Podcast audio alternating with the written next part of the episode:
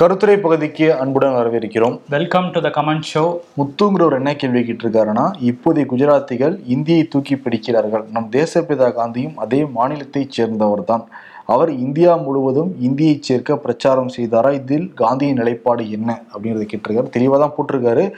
அவர் வந்து நம்ம தேசப்பிதாங்கிறத குறிப்பிட்டிருக்காரு. அதனால அவர் குஜராத்துங்கிற மாநிலத்துக்குள்ள மட்டும் நம்ம காந்தி அடக்க முடியாது. இது ஃபர்ஸ்ட் பாயிண்ட் சரி நம்ம வந்து வருவோம். பிரிட்டிஷ் இந்தியாவில் இந்தியா முழுவதும் ஒரே மொழி பேசுகிற மக்கள் இல்லவே இல்லை. அப்பயும் இல்லை இப்பவுமே இல்லை. வெவ்வேறு இனத்தைச் சேர்ந்த மக்கள் இருக்காங்க மொழி பேசுகிற மக்கள் இருக்காங்க வழிபாட்டு முறைகள் வித்தியாசமாக இங்கே வந்து இருக்கு வெவ்வேறு அரசியல் நிலைப்பாடுகள் இருந்தது. இவங்க எல்லாரையும் வந்து பிரிட்டிஷுக்கு எதிராக ஒன்று சேர்க்கணும்னு சொல்லிட்டு காங்கிரஸ் கட்சிக்காரங்க நினைச்சாங்க காந்தியை நினைச்சாங்க. இப்போ எல்லாரையும் ஒன்று சேர்க்கணும் அப்படின்னா போராட்டம் அவசியம். அந்த போராட்டத்தை ஒருங்கிணைக்கிறதுக்கு மொழி ரொம்ப அவசியம். அதனால எல்லாரும் ஒரே மொழி பேசுனாங்கன்னா ரொம்ப வந்து சுலபமா இருக்கும்னு சொல்லிட்டு காந்தி நினைச்சாரு. அதனால காந்தி எடுத்த ஒரு ஆயுதம் தான் மொழி. இந்தியை வந்து காந்தி கையில் எடுக்கிறாரு. கையில் எடுத்து என்ன சொல்றாருன்னா எல்லோரும் இந்தி கத்துக்கிட்டு தேசிய நீரோட்டத்துல இணைய வேண்டுங்கிற அந்த கோரிக்கையை காங்கிரஸ் கட்சிக்காரங்கிட்ட காந்தியோட தொண்டர்கள்ட்ட காந்தியை வந்து வச்சிருக்காரு. காந்தி வந்து இந்தியை தூக்கி பிடிக்கிறதுக்கு முன்னாடி என்ன நடந்ததுன்னா அப்போ ஆங்கிலத்துல தான் அந்த கூட்டங்கள்லாம் நடக்கும். இந்த ஆங்கிலருக்கு எதிராக ஃபுல்லாக கூட்டங்கள் நடத்துறது தீர்மானங்கள் நிறைவேற்றுறது ஃபுல்லாகவே ஆங்கிலத்தில் தான் இருந்திருக்கு. பட் வந்து எதுக்குமே அசைஞ்சு கொடுக்காதனால அந்த ஆங்கிலேயர்கள் மேல இருந்த வெறுப்பு ஆங்கிலத்தின் மீது வந்து வருது. அதனால தான் வந்து வேணாம் நம்ம இந்தியை எடுக்கலாம் அப்படின்னு சொல்றாங்க. அஹ் அப்புறம் என்ன சொல்றாங்கன்னா வந்து என்னென்ன ஆங்கிலேயருக்கு எதிராக எல்லா மொழிகளும் நீ கூட்டங்கள்லாம் போடுங்கன்னு சொல்றாங்க. அது மக்கள் மத்தியில மிகப்பெரிய வரவேற்பு வந்து கிடைக்குது. அந்த சமயத்துல காந்தி என்ன பண்றாருன்னா ஆயிரத்தி எட்நூத்தி தொண்ணூத்தி மூன்றாம் ஆண்டு காசி நகர்ல ஆரம்பிக்கப்பட்ட நகரி பிரசாத் சாரணி சபா ஆயிரத்தி தொள்ளாயிரத்தி பத்துல அலகாபாத்தில் ஆரம்பிக்கப்பட்ட இந்தி சாகித்ய சம்மேளனம். இந்த ரெண்டு அமைப்பையும் எடுத்துக்கிட்டு இந்தியா முழுவதும் இந்தியை வந்து படர செய்யறதுக்கு காந்தி வந்து இந்த ரெண்டு அமைப்பையும் வந்து பயன்படுத்துறாரு. அதே மாதிரி ஆயிரத்தி தொள்ளாயிரத்தி பதினைந்துல இங்க மாயவரத்துக்கு வர்றாரு தமிழ்நாட்டுல. அங்க வந்து ஆங்கிலத்துல தான் வரவேற்கிறாங்க காந்தியை. அந்த மேடையிலே காந்தி கோவப்படுறாரு. எதுக்காக நீங்க ஆங்கிலத்துல நீ வரவேற்பு கொடுக்குறீங்க? இந்தியில வரவேற்பு கொடுக்கலாமே அப்படின்லாம் வந்து கோவப்பட்டு வந்து பேசுறாரு. ம். அதே மாதிரி ஆயிரத்தி தொள்ளாயிரத்தி பதினெட்டாம் ஆண்டு தமிழ்நாட்டுல தட்சண பாரத இந்தி பிரச்சார சபாங்கிறத வந்து காந்தி ஒன்று ஆரம்பிச்சிருக்காரு. அதுல பேசுறப்ப சொல்றாரு பேர் ஆவலுடன் துணிவுடன் இந்தியை பரப்புவதற்கு இந்த அமைப்பை தொடங்குகிறோம் அப்படின்னு வந்து சொல்றாரு. தமிழ்நாட்டுல இதை சொன்னதுனால அப்பவே சர்ச்சைகள்லாம் வெடிச்சிருக்கு. அது அப்படி துணிவுடன் வார்த்தை சொன்னதுனால எதிர்ப்புலாம் வந்து கிளம்பி இருக்கு ஆதரவும் இருந்திருக்கு. இதை தெரிஞ்சுட்டு காந்தி என்ன பண்றாருன்னா ஆயிரத்தி தொள்ளாயிரத்தி இருபதாம் ஆண்டு யங் இந்தியால எழுதுறாரு. என்ன எழுதுறாருன்னா வட மாநில மக்கள் வந்து தமிழை கத்துக்கணும் மலையாளத்தை கத்துக்கணும் தெலுங்கு கத்துக்கணும் கன்னடத்தை கத்துக்கணும். அப்படின்னு வந்து குறிப்பிடுறாரு. இன்னொரு விஷயம் என்னன்னா இந்து இஸ்லாம் அப்படிங்கிற பிரிவினை அப்ப இருந்தப்ப காந்தி வந்து இஸ்லாம் பக்கம் தான் வந்து நிக்கிறாரு. இஸ்லாமியர்கள் பக்கம் தான் நிக்கிறாரு. ஏன்னா சிறுபான்மையினர் மக்கள் அப்படிங்கிறதுனால. ஆனா மொழின்னு வர்றப்ப. அவர் வந்து பெரும்பான்மையான இந்தி பக்கம் தான் நின்றுருக்காரு அப்படின்னு குற்றச்சாட்டு அப்பவே வந்து காந்தி மேல எழுந்திருக்கு. அது முரணல்லவா அப்படின்லாம் சொல்றாங்க. ஆனா காந்தி என்ன சொல்றாருன்னா அஹ், வயதானவர்கள் வந்து இந்தி பிடிப்பாங்க நான் நம்பவே கிடையாது. பட் ஆரம்ப கால கல்வியிலேயே இந்தி நீங்க சொல்லி கொடுத்தீங்கன்னா அடுத்த பத்து வருஷத்துல இந்தியா முழுவதும் இந்தி பேசுகிற மக்கள் இருப்பாங்க. அது ஆங்கிலேயர்களுக்கு எதிராக நம்ம வந்து போராட்டத்துக்கு வசதியாக இருக்கும் தான் அப்பயுமே வந்து சொல்கிறாரு ஆனால் ஒரு சின்ன மனசில் வந்து ஒரு எண்ணம் வருது. இந்தியை தூக்கி பிடிக்கிறதுனால ஏதாவது மதத்தின் அடிப்படையில் பிரச்சனை வந்துடுமோன்னு யோசிச்சவர் என்ன பண்ணுறாருன்னா இந்தியும் உறுதியும் சேர்த்து இந்துஸ்தானி அதை தூக்கி பிடிக்க ஆரம்பிக்கிறார் ஒரு கட்டத்துல. ஓஹோ. அஹ் நீங்க வந்து இந்துஸ்தானி வந்து எல்லா மக்களும் பேச கத்துக்கணும். இந்துஸ்தானி இது பண்ணணும்னு பிரச்சாரங்கள்ல பேசினவர் ஆயிரத்தி தொள்ளாயிரத்தி இருபத்தி ஐந்தாம் ஆண்டு அந்த ஒவ்வொரு ஆண்டும் வந்து காங்கிரஸ் மாநாடு நடக்கும். அந்த மாநாட்டிலே அதே தான் குறிப்பிடுறாரு.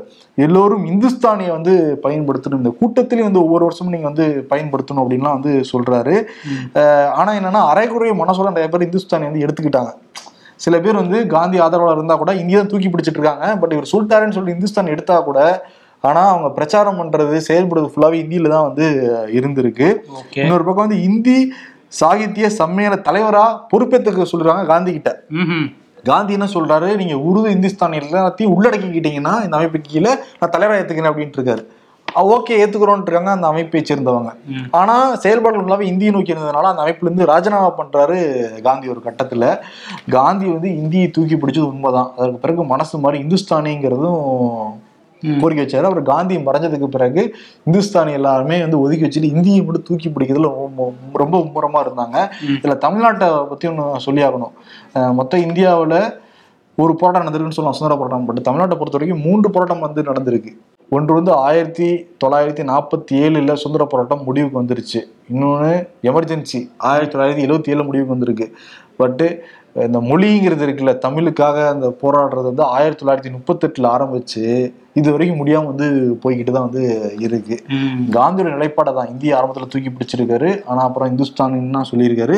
அவர் மறைஞ்சதுக்கு பிறகு இந்துஸ்தானியை மறந்துட்டாங்க. இந்தியை மட்டும் தூக்கி பிடிச்சிக்கிட்டு இருக்காங்க. இதுதான் வந்து இது. சரி காந்தி வந்து தமிழ் மீது ரொம்ப ஆர்வமா தான் இருந்திருக்காரு. தென்னாப்பிரிக்கால வேலைக்கு வந்து போறப்ப அங்க வந்து தெல்லியாடி வள்ளியம்மை கூட வந்து அங்க வந்து ஆங்கிலத்துக்கு எதிராக அங்கேயே போராட்டம்லாம் நடத்தியிருந்தார்ல. அப்ப வந்து அங்கேயே தமிழ்லாம் வந்து கத்துக்கிட்டாரு. Okay. தமிழ்ல கையெழுத்துலாம் போட தெரிந்தவர் தமிழ்கள்ல பல சொற்கள் வந்து பேச தெரிந்தவர் தான். அதெல்லாம் தாண்டி வந்து இந்த டேகேசி சிதம்பரம் முதலியார் அவர்கிட்ட வந்து கம்பராமாயணம் கத்துக்கிறதுக்கு ரொம்ப ஆர்வமா இருந்தாராம். அதே மாதிரி டால்ஸ்டாய் எழுதின கடிதங்களை படிச்சுட்டு திருக்குறள் மீது ரொம்ப ஆர்வமாக இருந்திருக்கிறாரு காந்தி.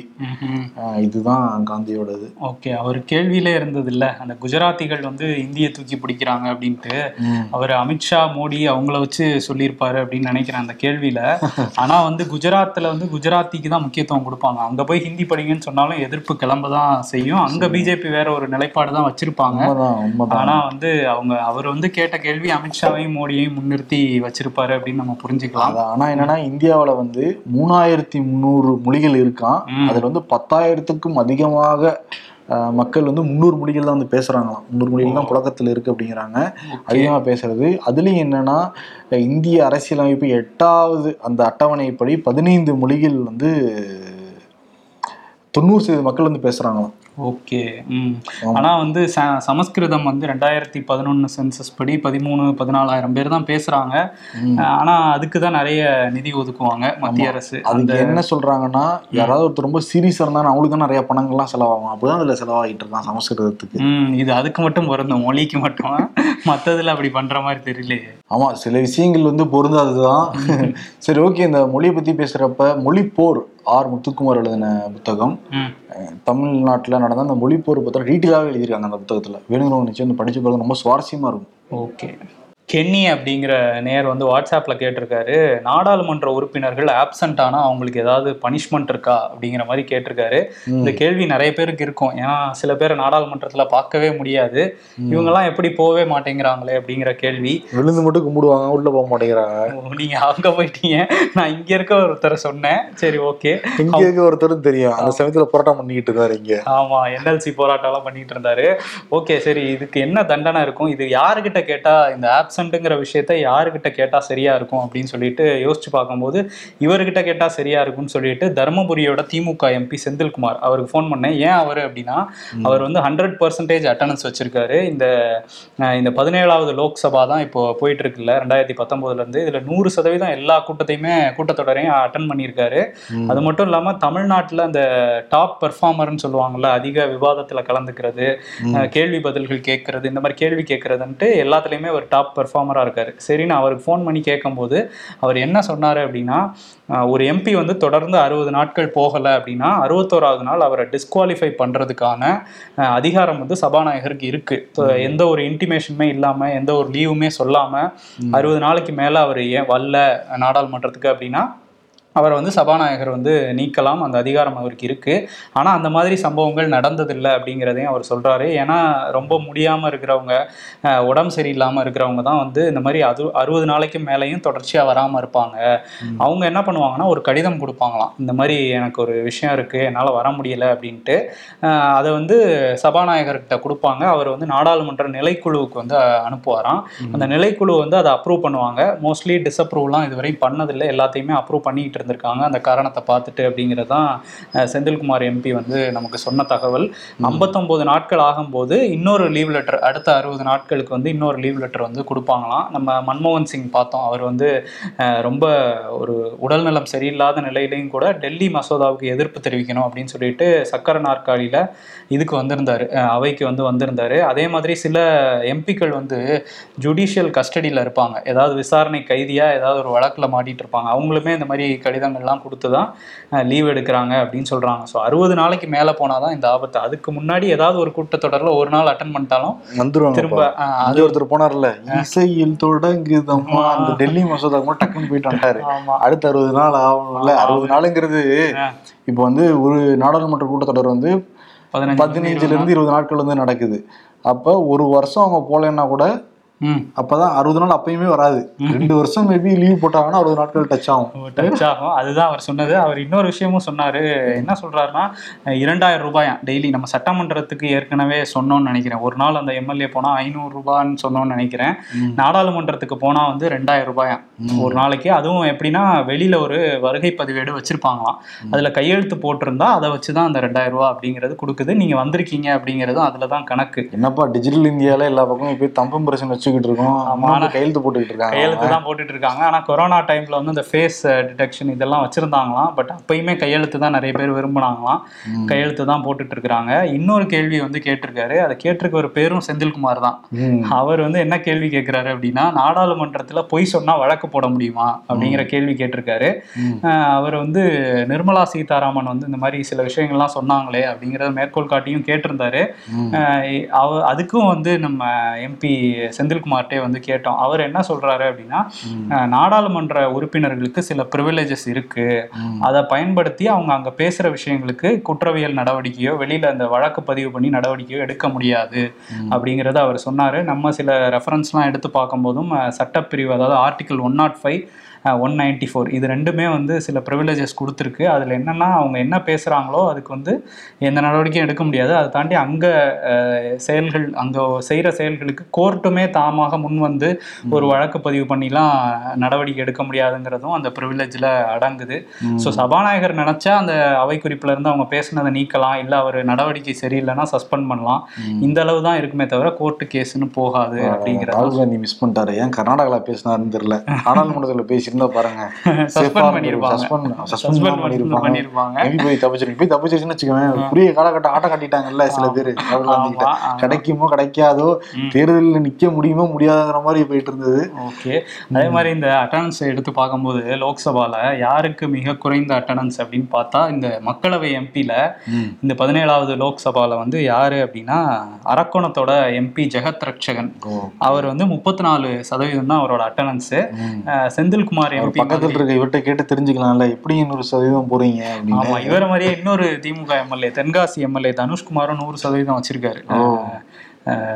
இவர் மாதிரி செந்தில்குமார் மாதிரி. நல்ல விஷயம். சரி இதுல ராஜ்யசபால எடுத்து பார்த்தோம்னா யாரு அதிகமா போயிருக்காங்கன்னா திமுக எம்பி வில்சன் தொண்ணூத்தஞ்சு சதவீதம்.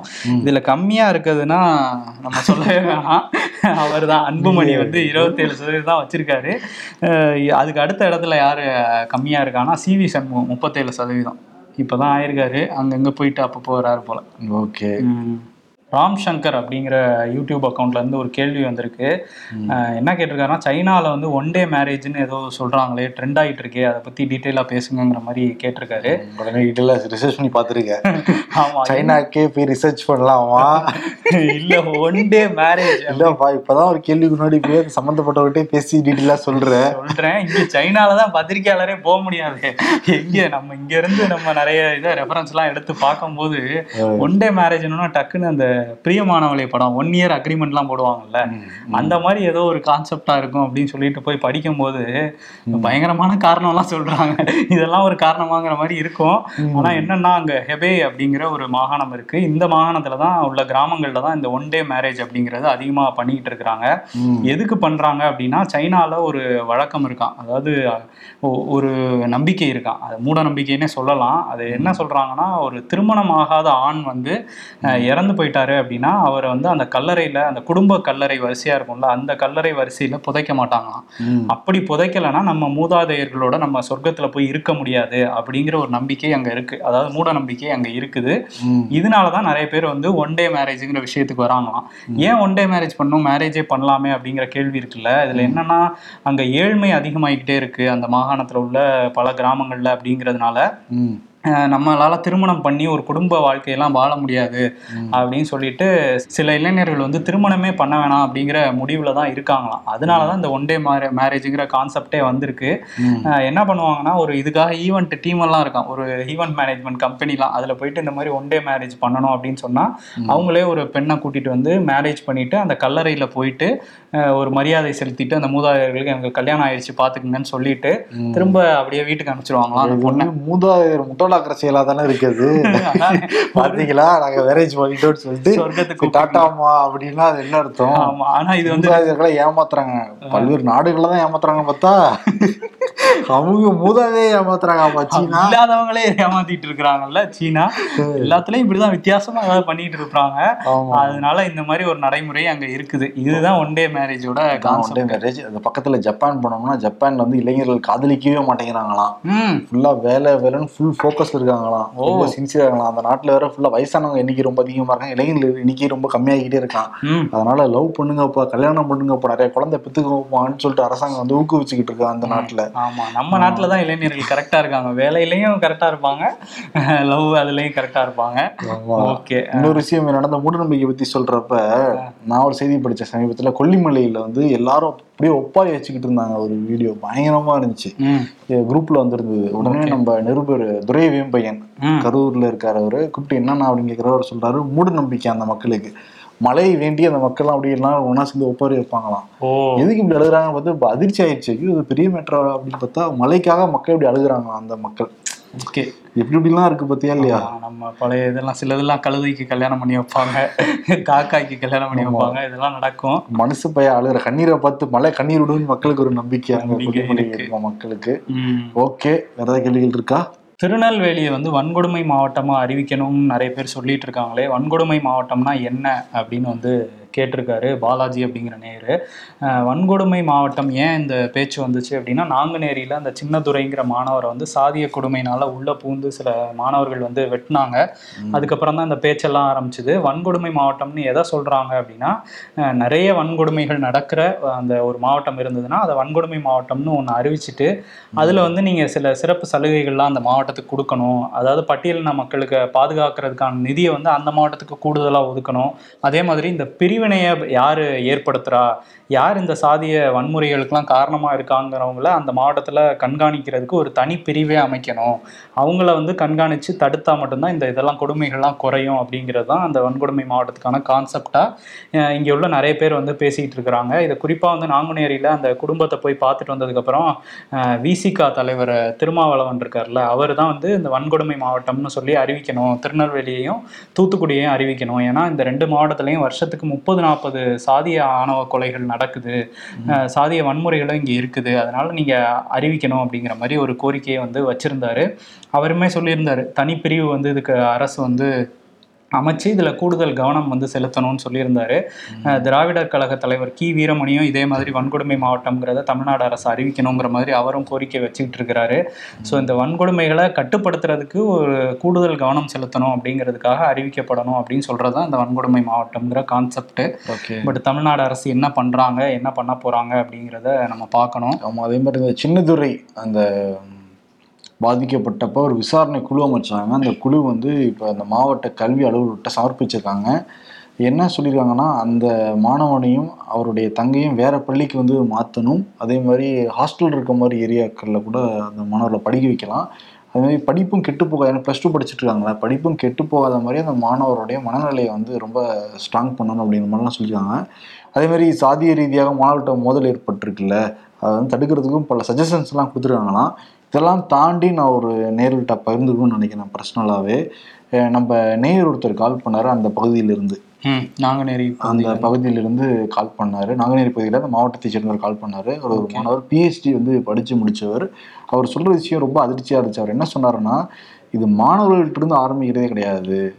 ஆசிரியர்கள்ட்ட இருந்து ஆரம்பிக்குது. ஆசிரியர்கள்ட்டே இந்த பாகுபாடு இருக்கு. இவர் இவர் அந்த சைடுன்னு சொல்லிட்டு அந்த ஆசிரியர் குழுவே ஒருத்தரை புறக்கணிச்சுக்கிட்டே இருப்பாங்க. இதை அந்த மாணவர்கள்ட்டையும் புகுத்துவாங்க. அந்த குறிப்பிட்ட ஆசிரியர் வந்து அந்த பா- அந்த வகுப்புடைய பாடம் நடத்தினோன்னா சில மாணவர்கள் அவர் வந்து புறக்கணிப்பாங்க. அவ- ஆசிரியரே டீஸ்லாம் பண்ணுவாங்க. இதெல்லாம் கூட இந்த இடத்துல நடந்துட்டு தான் இருக்கு அப்படிங்கிறாங்க. இதெல்லாம் ரொம்ப அதிர்ச்சியாக இருக்கு. மாணவர்கள்ட்ட மத் மட்டும் இல்லை இந்த சாதிய பாகுபாடு. ஆசிரியர்கிட்டே இருக்குது ஆசிரியர் சொல்ற அவங்களுடைய மனசை முதல்ல மாத்தணும். முதல்ல அதுக்கு ஏதாவது நீங்க வந்து எடுங்க. ஆமாம் பள்ளிக்கல்வித்துறையை எடுக்கணும். அதே மாதிரி பெற்றோர்களும் இதை புகுத்தக்கூடாதுங்கிற விஷயமும் இருக்குது. அதான் நீங்கள் சொன்ன மாதிரி ஒரு தலித் ஆசிரியர் பாடம் நடத்தினா டீஸ் பண்ணுற சம்பவங்களும் நடந்துக்கிட்டு தான் இருக்குது. இதுக்கெல்லாம் வந்து ஒரு முற்றுப்புள்ளி வைக்கிற மாதிரி ஒரு விஷயத்த தமிழ்நாடு அரசு பண்ணணும். நன்றி வணக்கம். நன்றி.